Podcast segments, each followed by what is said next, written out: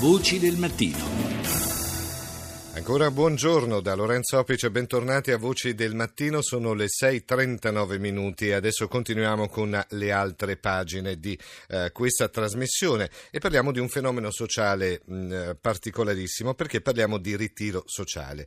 E per capire un po' meglio cosa significhi ritiro sociale eh, provate a pensare a un ragazzo molto giovane che vive barricato nella sua camera con le tapparelle abbassate, il computer sempre acceso, musica e libri eh, relativamente eh, a disposizione.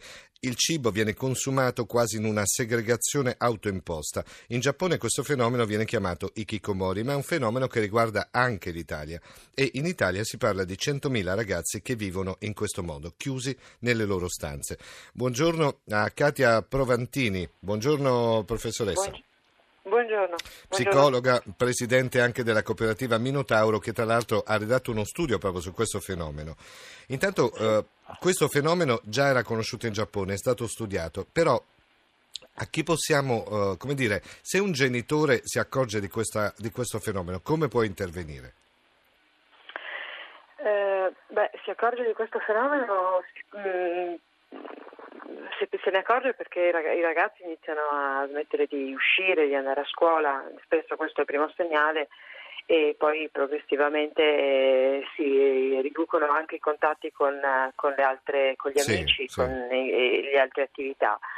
Quello che può fare è sicuramente eh, avere in mente che esiste questa tematica che è generazionale, quindi è molto frequente anche quando i ragazzi eh, non stanno così tanto male, il, il problema della vergogna lo sentono, la paura di uscire la sentono e a quel punto ricordarsi che questo è un fenomeno che non ha tanto a che fare con la perdita di voglia di studiare, la perdita della voglia di fare, sono, sono sfaticati, mm.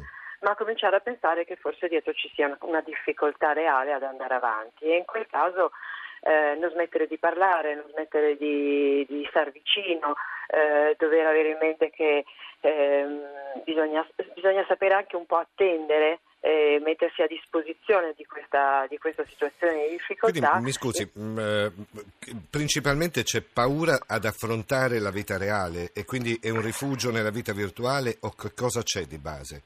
No, la paura, eh, la paura, è sicuramente un sentimento dominante, paura e vergogna la fanno da padrone in questa generazione, ma non è tanto ehm, come dire, del dover, fare, del dover, fare, delle cose. È il futuro che fa molta paura a questi ragazzi, eh, temono di non essere all'altezza. Ecco, però se loro hanno paura, probabilmente è anche colpa dei, diciamo, della generazione precedente che non gli ha saputo inculcare il senso anche della vita che prosegue, anche se ci sono delle difficoltà. Quindi una sorta di carenza, se vogliamo, di figure genitoriali oppure, oppure no?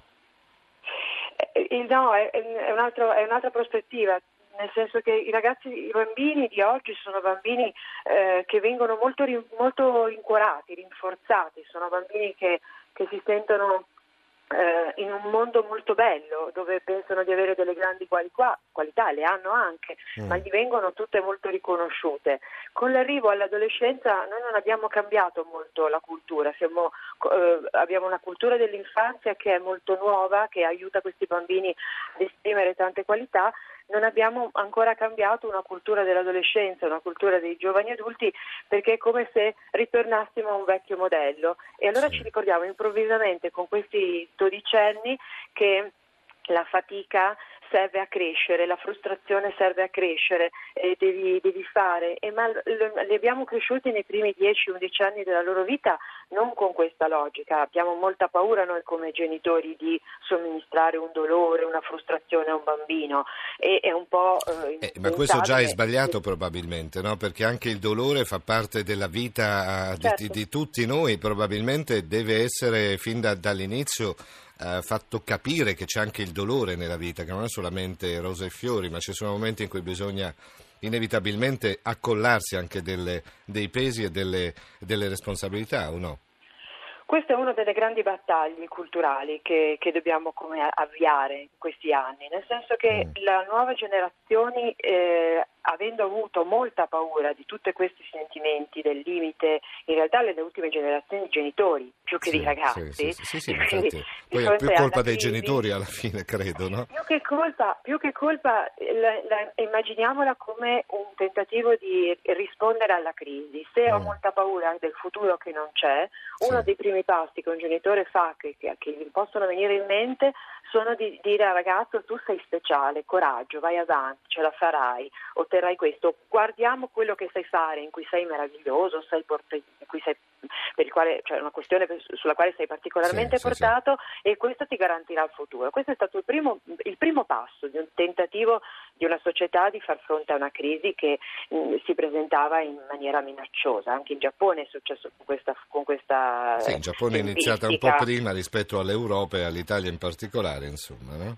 Sì, però appunto sempre in collegamento con una crisi del futuro. Senta, un, problema... un'ultima, un'ultimissima domanda che mi, mi, mi, ruota in testa adesso. Quanto conta il fatto che siano quasi sempre figli unici questi che hanno questo tipo di uh, esclusione dal resto della società?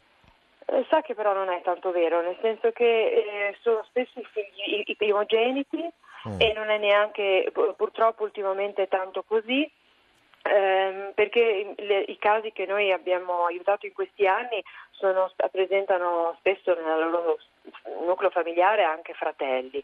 Quindi sì, sì. in realtà non è, tanto, non è tanto il problema del figlio unico, è più che altro il passaggio da una uh, fase precedente, spesso percepita come molto buona, con dei legami molto buoni, eh, soprattutto poi con la madre o comunque con, un, con una, un, un, un, membro della famiglia, e poi un passaggio repentino a una delusione, a, una, uh, a un qualcosa che li fa sentire non solo fragili, ma anche che li convince che non c'è più niente da fare. Allora ritirano gli investimenti sul futuro, non, non, il futuro non, è, è, solo qualcosa di terribile e la stanza diventa il posto dove il loro eh, rifugio eh, quasi, sicuro, certo. dove, si, dove, ritorni all'infanzia. Un po', e allora, po'... quella stanza comunque va aperta perché la vita è oltre, non è su uno schermo e la vita è quella che si vive in mezzo alla strada probabilmente. Questo è il passaggio che è necessario fare. Grazie a Katia Provantini, psicologa, presidente della cooperativa Minotauro, che ha redatto questo studio sugli Ikikomori, su queste esclusione dalla società.